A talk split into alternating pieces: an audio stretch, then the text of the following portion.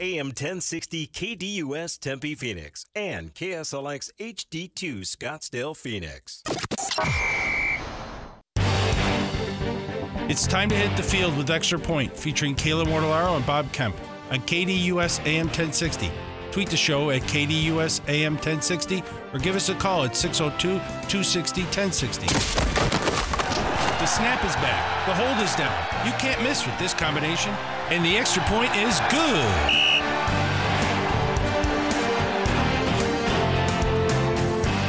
Welcome into hour number two of Extra Point on this Monday, November 6th. Bob Kemp, Kayla Mortellaro here with you up until 1 o'clock today, as we typically do Mondays, Wednesdays, Thursdays, and Fridays. That's right, it's Monday. The time change is upon us. The Sports Zone with Bob Kemp from 10 to 11 and this here program from 11 to 1 we'll take your phone calls in this hour around 1215 602 260 1060 is the number to get involved. We'll go heavy into the world of college football. Before we reset the scene with today's poll questions though i do want to make mention of this. I saw that uh, it appears Christian Walker has been named the Gold Glove winner for first base. This is his second straight Gold Glove award. And then Gabriel Moreno uh, has won a Gold Glove from the catcher's position, and that is his first Gold Glove. So, uh, very good that those two players for the Diamondbacks uh, receiving some Gold Gloves and recognition for their play uh, defensively this season. Yeah, and it's certainly uh, apt that uh, the Diamondbacks got some Gold Glove attention because they were, you know, statistically, whether you go old school or new school stats, uh, the best defensive team in baseball really during the season. On to the KDUS 1060.com poll question Which offensive performance was worse?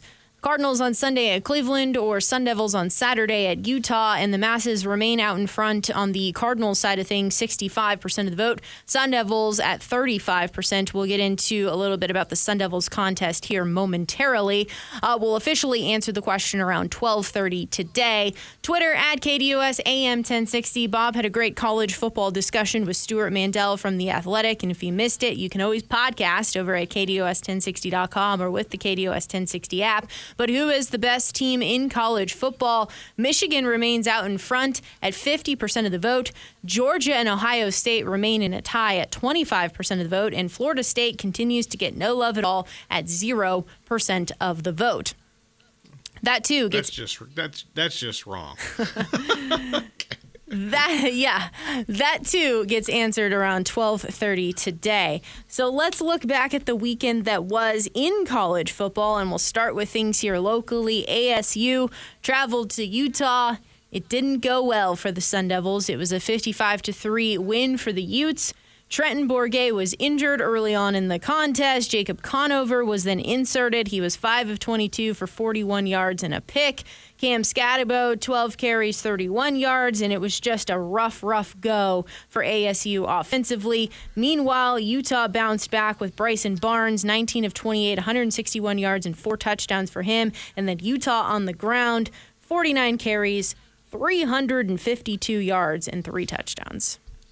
Yeah, that that's without their top three running backs who are all out for the season because of injury.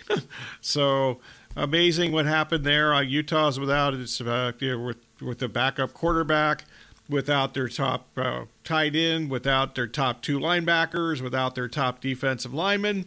All those guys are out, and they kicked ASU's ass.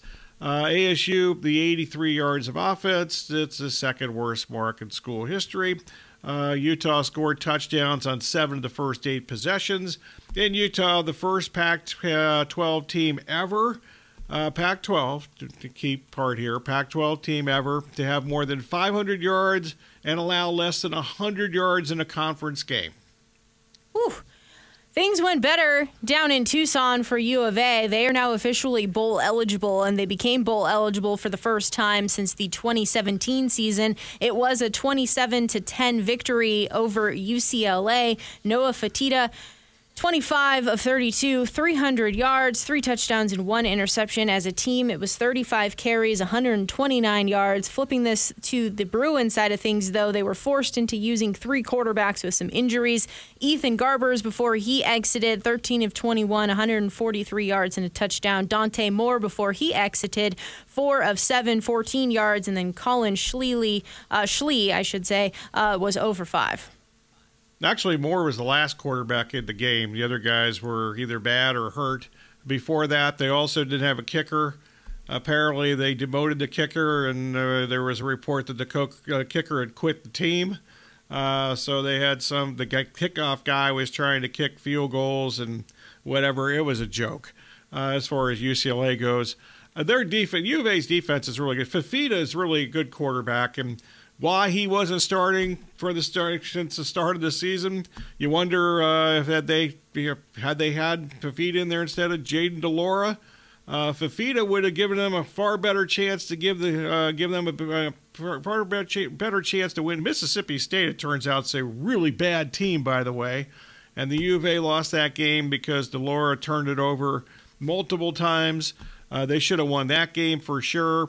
And of course, uh, if Jedd Fisch had actually had enough stones to go for it uh, in the uh, two point conversion situation against USC, they could have two more wins without any problem whatsoever. But they have now won. They, they bowl eligible, as you mentioned. They've played five straight ranked opponents. They're three and two over that stretch. I'm guessing that they're not particularly proud of their offensive performance on Saturday, but this defense is pretty good. Whether there's a you know three different quarterbacks and no kicker in the other team or not. But you know, Johnny Nansen is the defensive coordinator for the U of A. I had to look his name up. My apologies. I should have known this all along. He's done a really good job with that defense, especially the front seven. Uh, and to that point, the Wildcats are four and two in Pac-12 play, six and three overall. They finish up the year at Colorado, then versus Utah, and then at ASU. Yeah, I think they'll be favored in two of those three games. I doubt they're not going to be favored at Utah unless Utah has even more injuries than they already have, which is apparently doesn't seem like it's possible. But they lost another running back for the season last week. Uh, as I mentioned, they had all those rushing. You mentioned the rushing yards. Yeah, that, that they were with their fourth running back. That was their they're down to their fourth guy. Uh, and um, I'm guessing he didn't get all those yards. I watched almost none of this ASU game, thank God uh, because there were college football games that were either really important or that I cared about during that early window. And by the time I kept flipping it over during the commercial, it just kept, you know, the score seemingly increased by seven points every time I looked. And I guess that's what happens when you give up touchdowns and it was it uh, seven of the first eight possessions. That's gonna, I guess, happen. So it could have been worse, apparently. Uh, but uh, yeah, Utah quote called off the dogs and uh, they, they could have even scored more points, I guess. So I'm told. Uh, let's get into Ohio State and Rutgers. It was a 35 to 16 win for the Buckeyes, but there's certainly injuries now piling up for Ohio State. Already, you didn't have safety uh, Lathan Ransom, you didn't have cornerback Denzel Burke, and then during the game, you lost Josh Proctor. And the play actually came uh, that he, he ended up getting injured on, led to a pick six for Ohio State, giving the Buckeyes a 14 to 9 lead in the third quarter. You also have to monitor the situation with Tommy Eichenberg as he didn't finish the game. Uh, and then you had no Cade Stover in the contest on the offensive side. That's correct. Uh, they're running out of dudes, even though yeah, it looks like that Burke. Uh, yeah, he actually he missed two games, then came back a couple of weeks ago and did play at Wisconsin, and then didn't play this game. Uh, yeah, the Proctor injury didn't look terrible. I mean, it was a head injury, and they also uh, scored a touchdown on that play uh, on defense, largely because of his hit. Uh, Eichenberg, this is a really big deal here. Even though he was, you know, Eichenberg, Eichenberg was back on the sideline by the end of the game, so in uniform. So I'm, you know, they had a fairly substantial lead at that point. They were minus 37. Uh, excuse me, I got the, got my stats wrong here. My apologies. Uh, Ohio State. Were, I got here we go. They were minus 33 in yards and minus seven in first downs in this game. Uh, there's no way that they're the number one team in the country. I'm sorry. I know that they're gonna they were ranked there yesterday. I'm guessing after Notre Dame lost over the weekend that they're going to take uh, you know some schedule strength hits. And I think that it's a decent possibility that when the college football playoff poll comes out tomorrow for the second week, that Ohio State's not going to be number one at that point. And uh, once again, shows it's just, just, a complete load of crap that anybody pays any attention to the first uh, week of the college football rankings because, as ESPN even pointed out before the first rankings last Tuesday, the first rankings haven't meant a whole lot by the time the actual you know, six weeks later when the actual final four are mentioned and, and, and officially not mentioned excuse me officially named at that point this first week thing does hasn't meant a damn thing quite frankly all you know, most years it hasn't meant anything uh, yeah, the, the teams don't always end up there remaining at number one. I think it has only been two years that a team that started at number one in the first rankings release ended up not even making the college football playoff at all. Uh, so well, well, the thing that stood out to me last week is the teams that are in the first four. Uh, there's been like like 30% of those teams have actually not been even in the final four. So it doesn't mean a damn thing. We'll get into more from around college football. It was a fun weekend, so we'll discuss uh, some of those contests on the other side of the break. You can also chime in if you'd like to. 602 260 1060 is the number. Give us a call now, and we'll talk to you on the other side of the break. It is the extra point here on KDUS AM 1060.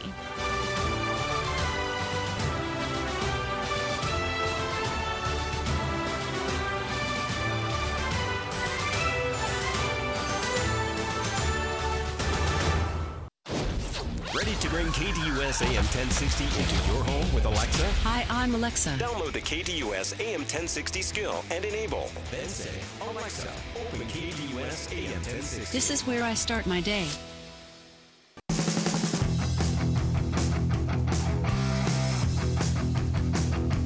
1219 here on KDUS AM 1060 in the extra point. As always, follow along with us online at KDUS1060.com and with the KDUS 1060 app. Continuing our college football conversation, this contest went into overtime. Kansas State and Texas. Texas comes out on top 33 to 30. Texas was in fact leading this game though 27 to 7 with 4:13 to play in the third quarter. Multiple fumbles by Texas helped get K-State back in this one. K-State tried to go for the win in overtime after forcing a field goal by Texas, didn't get it. Uh, so now here the questions are about Texas's ability to to close in the second half and and not allow Kansas State to get back in this one. Yeah, I wouldn't pay much attention to that, quite frankly. I mean, if Quinn Ewers is in, yeah, he had some turnovers, but I mean, it's uh, yeah, Murphy is a good athlete, but he's not an experienced college quarterback, and yeah, you know, some of those turnovers were partly because of him. Some of the offensive issues were because of him. Story in this game, though, is Chris, Chris Klieman down 30 to 30, uh, 33 to 30. It was 33 to 30 in overtime. Fourth and five at the five yard line in overtime, and they are clearly. You mentioned they came back from that deficit. Uh, he, you know, I know that they missed a field goal and an extra point earlier, but you know, didn't just try to kick the field goal, and instead it was an incomplete pass, and they went for the win, and the game was over. Uh, Texas hangs on and therefore hangs on uh, with all of their hopes still alive in front of them, Big 12 and CFP as well. Clemson beating Notre Dame 31 to 23. Sam Hartman, though, has not been good for a while here for Notre Dame. It was 13 of 30, 146 yards, two interceptions, including a pick six. So, is this just a situation where Notre Dame has some injuries? I know that they lost their best receiving tight end. Uh, is this a situation where Notre Dame just hasn't really been able to find the right fit at quarterback, or are there starting to be some questions here about Marcus Freeman as head coach? I don't know about Freeman as head coach. I think it's two years is kind of difficult to assess that situation, but I'm glad somebody else is mentioning Hartman. I've been mentioning this for several weeks. Uh, he hasn't been good. I mean, he had they had that cushy early schedule, and he lit it up against really bad teams. He made some really bad plays, which was completely forgotten in the Ohio State loss because of the way the Ohio State game ended with the 10 men on the field. But Hartman made some bad plays in the second half of that game, especially on the final Ohio State drive. Excuse me, the final Notre Dame drive, which led to the Ohio State comeback in the, the final two minutes of that game. He was 13 for 30 in this game. And it's not like Clemson has the, you know, their defensive front is good, but, you know, they've had defensive backfield injuries. He had, Hartman had zero touchdowns and three, uh, three picks in this game. He hadn't been good. And, uh, yeah, Clemson did everything they could to blow this game in the second half. They were actually up 24 to 9 with the ball in uh, Notre excuse me Notre Dame territory in the second half of this game, and it turned out to be a one-score game, and Notre Dame actually had a chance to win it. Uh, no more bedlam, but it was a wild one. Oklahoma State winning 27 to 24 over Oklahoma. Oklahoma fumbled uh, that turned into Oklahoma State seven points. Then another fumble by Oklahoma turned into a field goal for Oklahoma State to go up 27 21. Then it was a bizarre series for Oklahoma State as they tried to run out the clock uh, and they gave Oklahoma sh- a shot there at the end.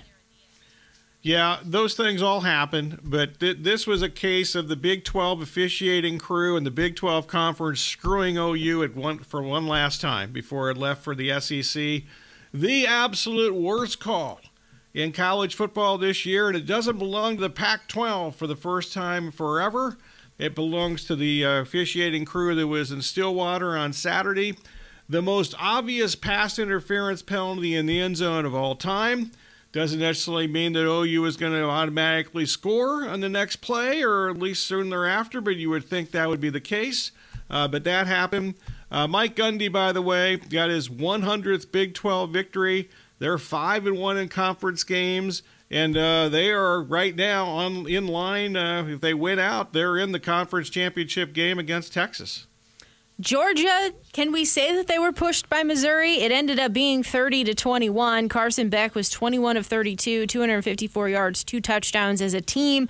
Georgia ran the ball 33 times, 131 yards and a touchdown, but Brady Cook, he was 14 of 30, 212 yards, one touchdown and two interceptions and those were the crucial picks at the end of the game with a chance to go down and take the lead with Georgia up 27-21. He has a pick that results in a Georgia field goal and then another pick that ended up icing the game.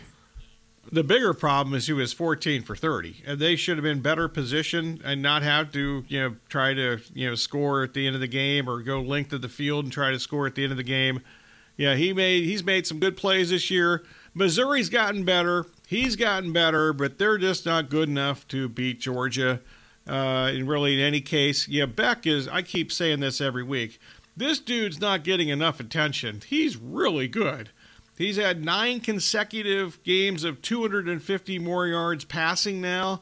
Uh, we'll get to see him go against Ole Miss, which doesn't have a very good defense uh, this week, and uh, we'll see. Uh, I would assume he's going to have another game of 250 plus yards. I keep seeing and hearing all these Heisman Trophy lists. I don't see him on any of them. Why not? Uh, that's a great question. I guess because the, I don't know. Is it uh, just the, the that Georgia is as good as Georgia is, and so that kind of comes with the territory. So you're looking at somebody who hasn't been there, done that, even though he wasn't the quarterback in the past. It's just kind of an overlooking of a team that's been at the top.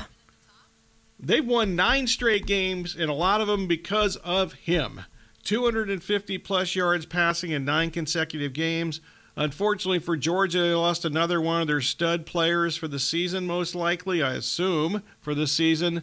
Uh, you know, uh, Lyman Dumas Johnson, I got to say that slowly, uh, is out for, you know, I'm guessing, like I said, for the rest of the season. He had a nasty looking arm injury. They just said he had a broken arm, but I can't imagine he's going to be back for the regular season. Maybe come back for the uh, for the college football playoff, assuming Georgia gets in there.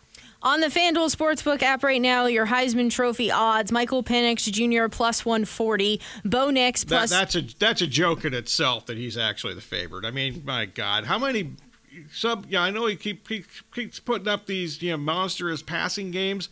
He's made bad play after bad play for week after week after week here to put his team in danger of losing. Yet he's still favored to win the Heisman. You got to be kidding. Bo Nix is plus 200, JJ McCarthy plus 800, Jordan Travis plus 800, and then Carson Beck at 12 to 1. I think this all comes down to you know McCarthy. If he wins at Penn State this week and beats Ohio State in the November 25th, then how could he not win it? Speaking of Michael Penix and the Huskies, it was a 52 to 42 victory over USC. The result for Lincoln Riley was firing defensive coordinator Alex Grinch when it comes to the actual game, right before half, Caleb Williams was sacked. He fumbled. UW took advantage there with punching it in for seven points to go up 35 28 at half. Then late in the game, third and seven for USC at UW's 20, became third and 13 with a holding penalty. Then a sack became fourth and 25. USC punted. UW then proceeded to march down the field for seven to go up by 10, and that ended up being the ball game. Okay, so they can't blame Alex, Grinch anymore. Um, why don't they blame Lincoln Riley, um, who I think is a good offensive coordinator? Why is he a good head football coach? We saw the same thing at OU. Now we're seeing it at USC. And the other thing is, and I said this for weeks, their offensive line is not good.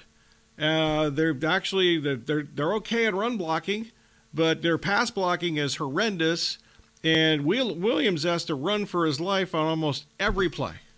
USC falls to seven and three and five and two in Pac-12 play, uh, and UW remains unbeaten. When we were talking about this to start last week, we were saying that for some of these Pac-12 teams, they needed USC to kind of still hang in there for strength of schedule purposes, because uh, I believe Oregon is up next against USC. So just kind of curious to see what the interest level for USC is. Well, there's no interest in them now. I mean, they're done. I mean, they actually had a chance to go to the conference championship game had they won this game uh, and beaten Washington because they would have had the tiebreaker against them. Uh, so there's that. Uh, so the, the, the AFC's out of the equation now. Yeah, I think that we've seen some other teams. Yeah, Florida State, I think, is getting knocked because yeah, I don't not 100% sure how good they are uh, because their wins earlier in the year against LSU and Clemson don't look nearly as good now. But you know, we're going to find out.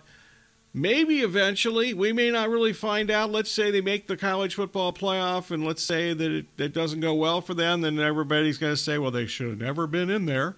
But I'm not exactly sure what Florida State can do. You know, they were without their two receivers on Sun on Saturday and had no problem I know the score was close for a while, but they weren't going to ever lose that game to Pitt. Uh, but I don't know what Florida State could really do any more than what they've already done. And finally, here, uh, Alabama winning over LSU 42 to 28. But this game really turned with Jayden Daniels getting hit hard, exiting the game. I believe in the the first part of the fourth quarter. There, LSU didn't score after Daniels left. He was magnificent, 15 of 24, 219 yards, two touchdowns and a pick, 11 carries, 163 yards and a touchdown. Meanwhile, for Alabama, it's just kind of interesting to see us, you know, have talked about Alabama and what they're doing at quarterback. This may be one of the worst uh, Alabama teams that Nick Saban has had, and here they are uh, potentially heading toward an SEC title game. Jalen Milroe, 15 of 23, 219 yards, 20 carries, 155 yards for him, and four touchdowns on the ground. Yeah, uh, I know a lot of other people said that. I never really thought that Alabama was out of it. Uh, that Jalen Milroe should have been the quarterback all along, and I think I'm right about that. I also think that Tommy Rees, the offensive coordinator, is much more comfortable with Milroe now, and they they're playing much faster than they were before the season, during early in the season when they were trying to figure it out. I will say, and I've said this many times, and it's not changing now, this is the worst offensive line that Nick Saban's ever had uh, at, Al- at Alabama, no question about that. And actually, the fade for LSU in this game began before Daniels got hurt. It was 28 28, and they had three consecutive drives that ended because of penalties. Uh, so it was a fun though weekend in college football overall. I know you were looking forward to both yeah. the the college football weekend and the NFL weekend. So did it live up to expectations for you? It did, just because the way that the games were, you know, packaged. Uh, you know, I'm sure that the networks, uh, you know, don't really try to, you know, it, it just fell into. It was perfect. The morning games, uh, Saturday in college football yeah, obviously included that Kansas State Texas game that you mentioned, and there was one other game that is slipping my mind at the moment uh, that was uh, you know, also very good. Then we had the Georgia and uh, uh, the Georgia you know Missouri window, and then the night games. Uh, Stewart Mandel mentioned this when I had him on the first hour in the sports. Um, you know, you need the the split screen, the two TV thing going. Yeah, for all the points and all the quarterback play uh, between that Alabama LSU game and the USC and Washington game. So yeah, it was good. And yesterday the NFL, I was a little disappointed at the level of play in that uh, the Chiefs and in the uh, the Dolphins game, but you know that just seems to be a, an issue no matter who's playing, good teams or bad teams. If they're playing a, in a foreign country and they're you know out of their usual routine, it seems like none of those games are ever really as good as you expect them to be, or any good, quite frankly, in some cases. So that was that, and then we had the afternoon. Uh, well, you had the morning window. I was looking forward to the Ravens and the Seahawks uh, to some extent, even though I thought the Ravens would win. I didn't think they'd win 100 to nothing in that game. And then the afternoon window, obviously with the uh, you know the Cowboys and the uh, and the and the Eagles, and that was an interesting game for many reasons. And then the uh, Sunday night game. Actually, I thought it was really the, you know, the, another game where the score doesn't give you an idea of how the actual game went. The Bengals were never in danger of losing that game, in my opinion, last night against Buffalo. Yeah, it's really interesting in the NFL because we talked about it to start the NFL conversation. How many rookie quarterbacks were playing, uh, whether they were starting or inserted in due to injury in Week Nine. Uh, we've talked about just also then how many injuries there were and the backups that were playing. Uh, so it, it, seems like every week though we're getting. Um, fewer and fewer games that have a ton of intrigue and high level competition uh, each week in the NFL. Well, I, I, think I just keep going back to the same things. You know, the quarterback thing is easy to point out. I think anybody can watch and see that uh, you know the quarterback play is uh, at a uh, at least in the last few years at a recent uh, like ten year low. But the fact that there are so many bad offensive lines in this league from good teams, supposedly, uh, that I think has really hurt the product considerably. Uh, and then you've got teams that you know just lost too many key players. Uh, the Bills' defense, uh, for instance. You know, their offensive line, which we questioned before the season, is not good. Uh, the only time they can run the ball with any kind of effectiveness in Buffalo or, or the Bills can run the ball is if Josh Allen's running the ball. Uh, so, you know, on the other hand, Cincinnati's actually gotten healthier, not just Joe Burrow, but some of their other injured players. And Cincinnati, uh, you know, with their defensive backfield situation, which you know all those you know kids that were you know, replayed, you know lost the two starting safeties from a year ago, their defense has gotten better as the season has continued. I think that's largely because the young secondary is just getting better and growing with experience. You know, I'm kind of interested to see if some metric ends up popping at season's end that kind of puts put placement to just how few yards have kind of been gained throughout this season so far, uh, the point totals being as low as they've been in some of these games. Um, or if there's something here to it as you're talking about with offensive lines there seems to have been like a shift away from from running backs so kind of establishing the run which sets up and opens up the pass. If any of that has something to do with just kind of uh, we're we're not a, we were so used to a few years ago all these yards all these points and now we're not seeing it this season well, I think this is a pretty easy explanation. Yeah, I read those numbers a couple weeks ago with the you know the red zone scoring the worst it had been in, many years, and I think uh, the part the problem is is because most teams in any level of football, if you're bad in the red zone, is because you can't run the ball at all. And I think that's what we're seeing more and more. And I think that uh, the lack of offensive line play, the Cowboys are a really good example here uh, even though they were better in the road zone yesterday until the end of the game. Uh, they were actually, I believe, three for three in the red zone until those last couple of drives. But yeah, their offensive line is not what it's supposed to be. Zeke's not there. Pollard is not a guy you can ever run between the tackles and expect any success. Uh, I think that's kind of a reflection of what's going on in the league. Is you know the most you know America's team can't run the damn ball. It's just interesting because of I, I called it like the assault on the running back position, and now it's really I think coming to forefront of of the importance of having a good line and a good running back. And I mentioned this last year. I don't even care about the running back part, but the offensive line thing. I mean, you can have a competent running back, and if he's go, going behind a good offensive line, then he's he's better than competent. Uh, so there's that, and uh, you know, I talked about this offensive line thing last year, and it's been you know significantly worse this year, in my opinion. We will answer, unfortunately, bad offense on the other side of the break with our. Speaking of. Yeah, with our KDUS1060.com poll question uh, in regards to the Cardinals and ASU from the weekend. And we'll also get into our Twitter poll question talking about what is and who is the best team in college football. Options are Florida State, Georgia, Michigan, and Ohio State. We'll answer that on the other side of the break. It is the extra point right here on KDUS AM 1060 online at KDUS1060.com and with the KDUS 1060 app.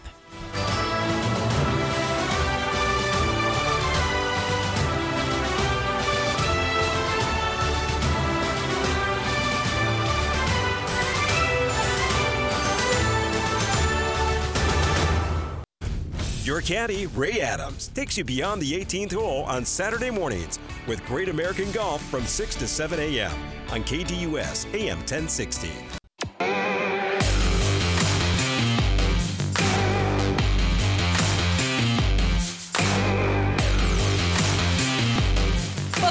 To Extra Point on this Monday, November 6th. Bob Kemp, Kayla Mortellaro here with you up until 1 p.m. today, as we typically do Mondays, Wednesdays, Thursdays, and Fridays. And it's time to dive into the poll questions. Let's start things off with the KDUS1060.com poll question uh, Which offensive performance was worse? The Cardinals on Sunday at Cleveland, they scored no points. The Sun Devils on Saturday at Utah, they scored three points. Yeah, and they both had under 100 yards, right? So Yes. it's pretty pretty amazing in itself. We ran read a lot of the numbers uh, either in the Sports Zone or during the extra point in the last hour. Pretty bad. I'm going to go with ASU because I had some ASU expectations. Utah, pretty much Utah's season as Utah knows it these days, which is you know Pac-12 championship or bust. Those hopes ended the week before uh, when they lost uh, the previous game and lost even more players to injury. And ASU was, you know, supposedly riding high after they won a game against a FBS opponent for the first time this season when they beat Washington State, which, by the way, Washington State lost to Stanford over the weekend and scored seven points.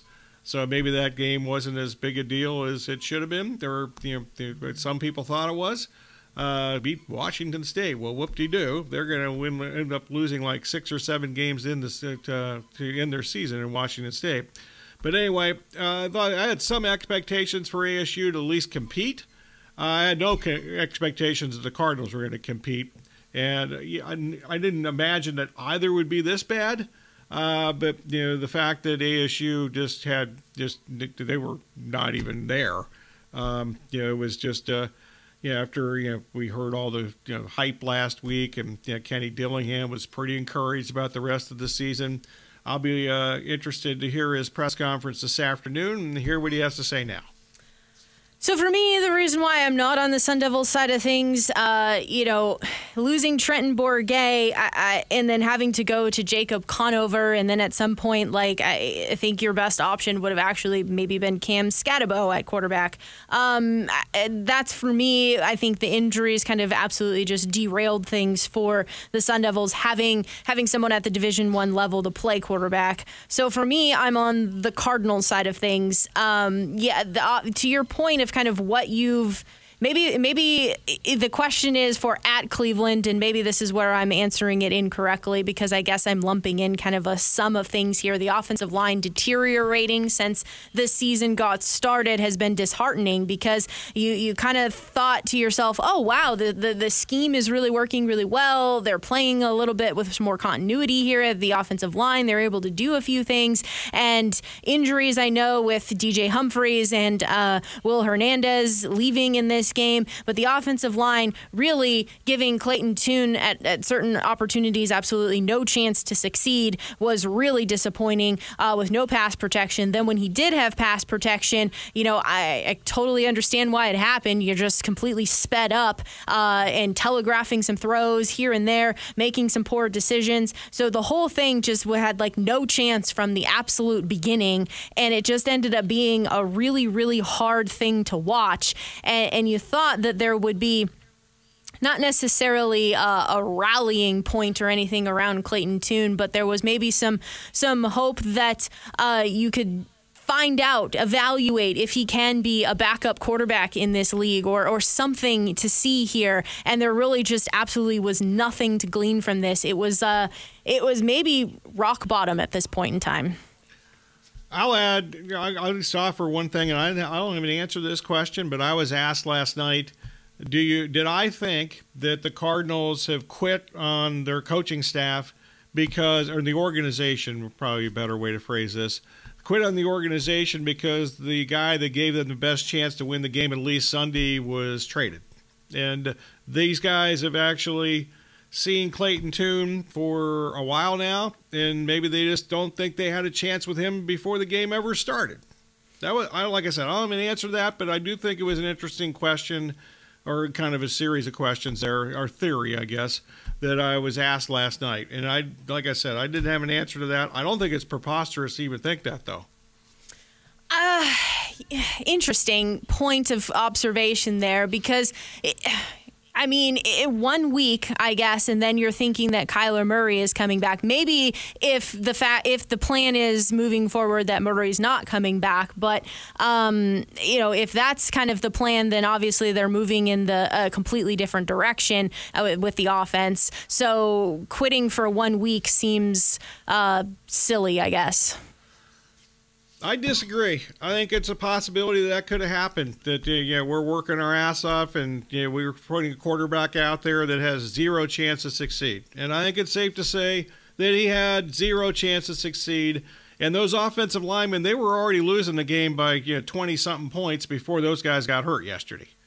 Uh, the masses are on the Sun Devils on Saturday at Utah side of things, so this is completely flipped since we uh, kind of got things started at the 10 o'clock hour to 51% of the vote. Cardinals on Sunday at Cleveland at 49%. That is the KDUS 1060.com poll question. Tossing it on over to Twitter at KDUS AM 1060. Who is the best team in college football? The options are Florida State, Georgia, Michigan, Ohio State.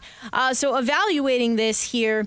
Ohio State uh, at this point is certainly starting to have a ton of injuries mount. They keep winning, but uh, I, I have some concerns about that unless some players start to get healthier. For Michigan's side of things here, they're obviously dominating the schedule that's presented in front of them, but the strength of schedule is a problem. So, how can you really evaluate Michigan based upon that strength of schedule? When it comes to Georgia, uh, you know, they've kind of been cruising all season long, but at the end of the day, I kind of lean in the direction of Georgia with Florida State. The LSU win in week one was impressive, but as time has gone on, I think that impressiveness has worn off just a little bit with some of the uh, LSU defensive defensive numbers and how they've continued continue to play. Then you also have uh, just in general Florida State and the rest of their schedule. So there's question marks there. So I would have to be inclined to say Georgia at this moment.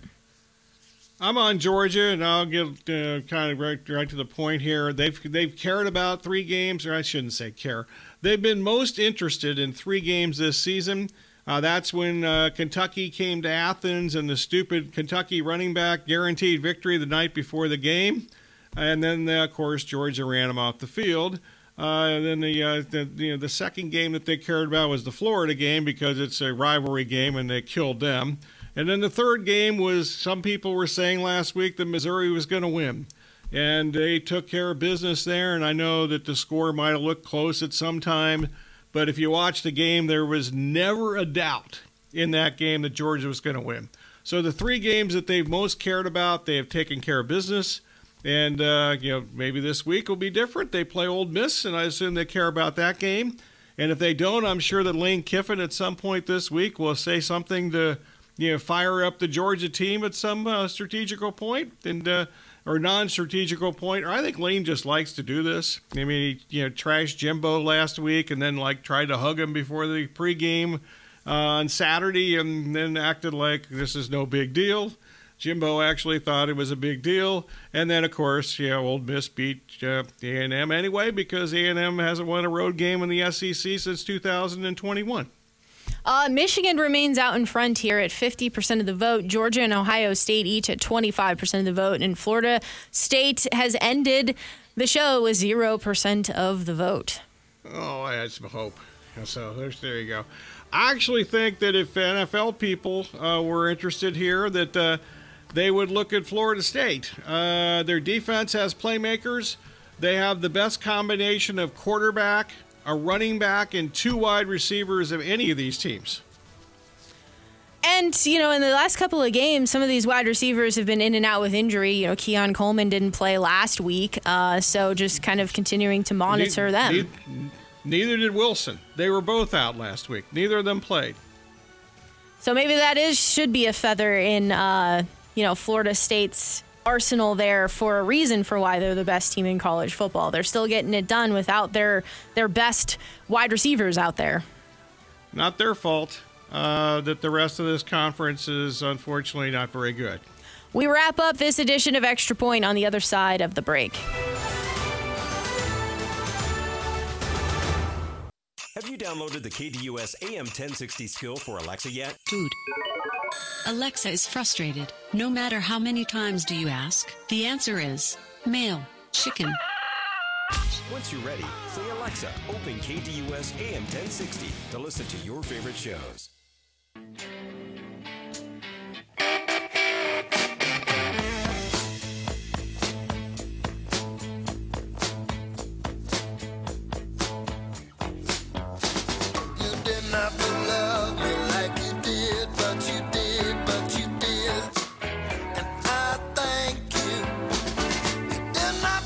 Segment of this Monday, November 6th edition of Extra Point right here on KDUS AM 1060. As always, online at KDUS1060.com and with the KDUS 1060 app.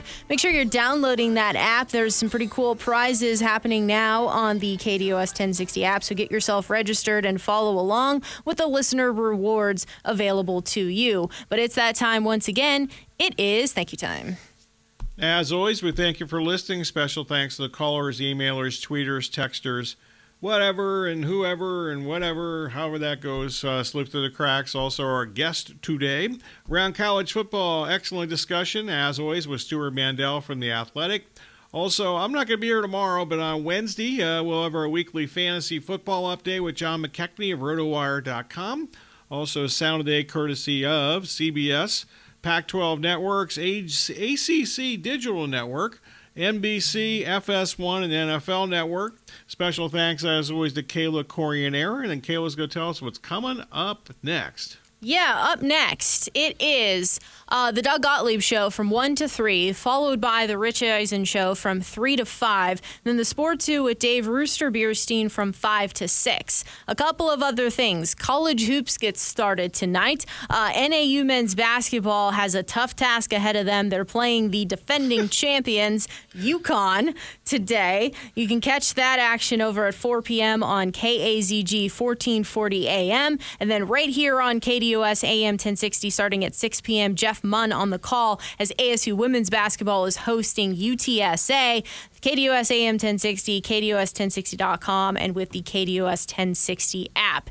It also happens to be Monday Night Football tonight. Chargers minus three and a half, Jets plus three and a half, over under sitting at 39 and a half. Uh, you know, it's it's hard for various different reasons to trust either one of these teams. that would be true. So you take the Chargers, uh, you know, coaching staff, or do you take Zach Wilson? That's your choice. What a choice. 6:15 Yeah. p.m. on ESPN. A couple of other things that caught my attention. Uh, the Phoenix Suns, their road trip on Saturday. It was a 112 to 100 loss to the 76ers. Both Devin Booker and Bradley Beal didn't play. Yesterday, it was a 120 to 106 win over the Pistons. Kevin Durant went out there with 41 points, 14 of 27, four rebounds, five assists, two blocks, and three turnovers. Eric Gordon remains in the starting lineup. Uh, for a while here without Booker and Beal. 21 points for him, 8 of 14, 8 assists. And then Nurkic, 6 points, but a lot of the offense rolling through him was 7 assists. No Booker, no Beal. The Suns have not been full strength yet this season. And uh, for me, having to watch Kevin Durant log this many minutes this early in the season makes me a little, little concerned. Well, yeah, he's unfortunately been injured four out of the last five years at some point. So hopefully, you know, knock on countertop here because I, I don't have a wood handy. I guess I do to the right, but I have to like lean, lean way over to the right to do that. So I don't want to do that. Anyway, hopefully you'll be okay.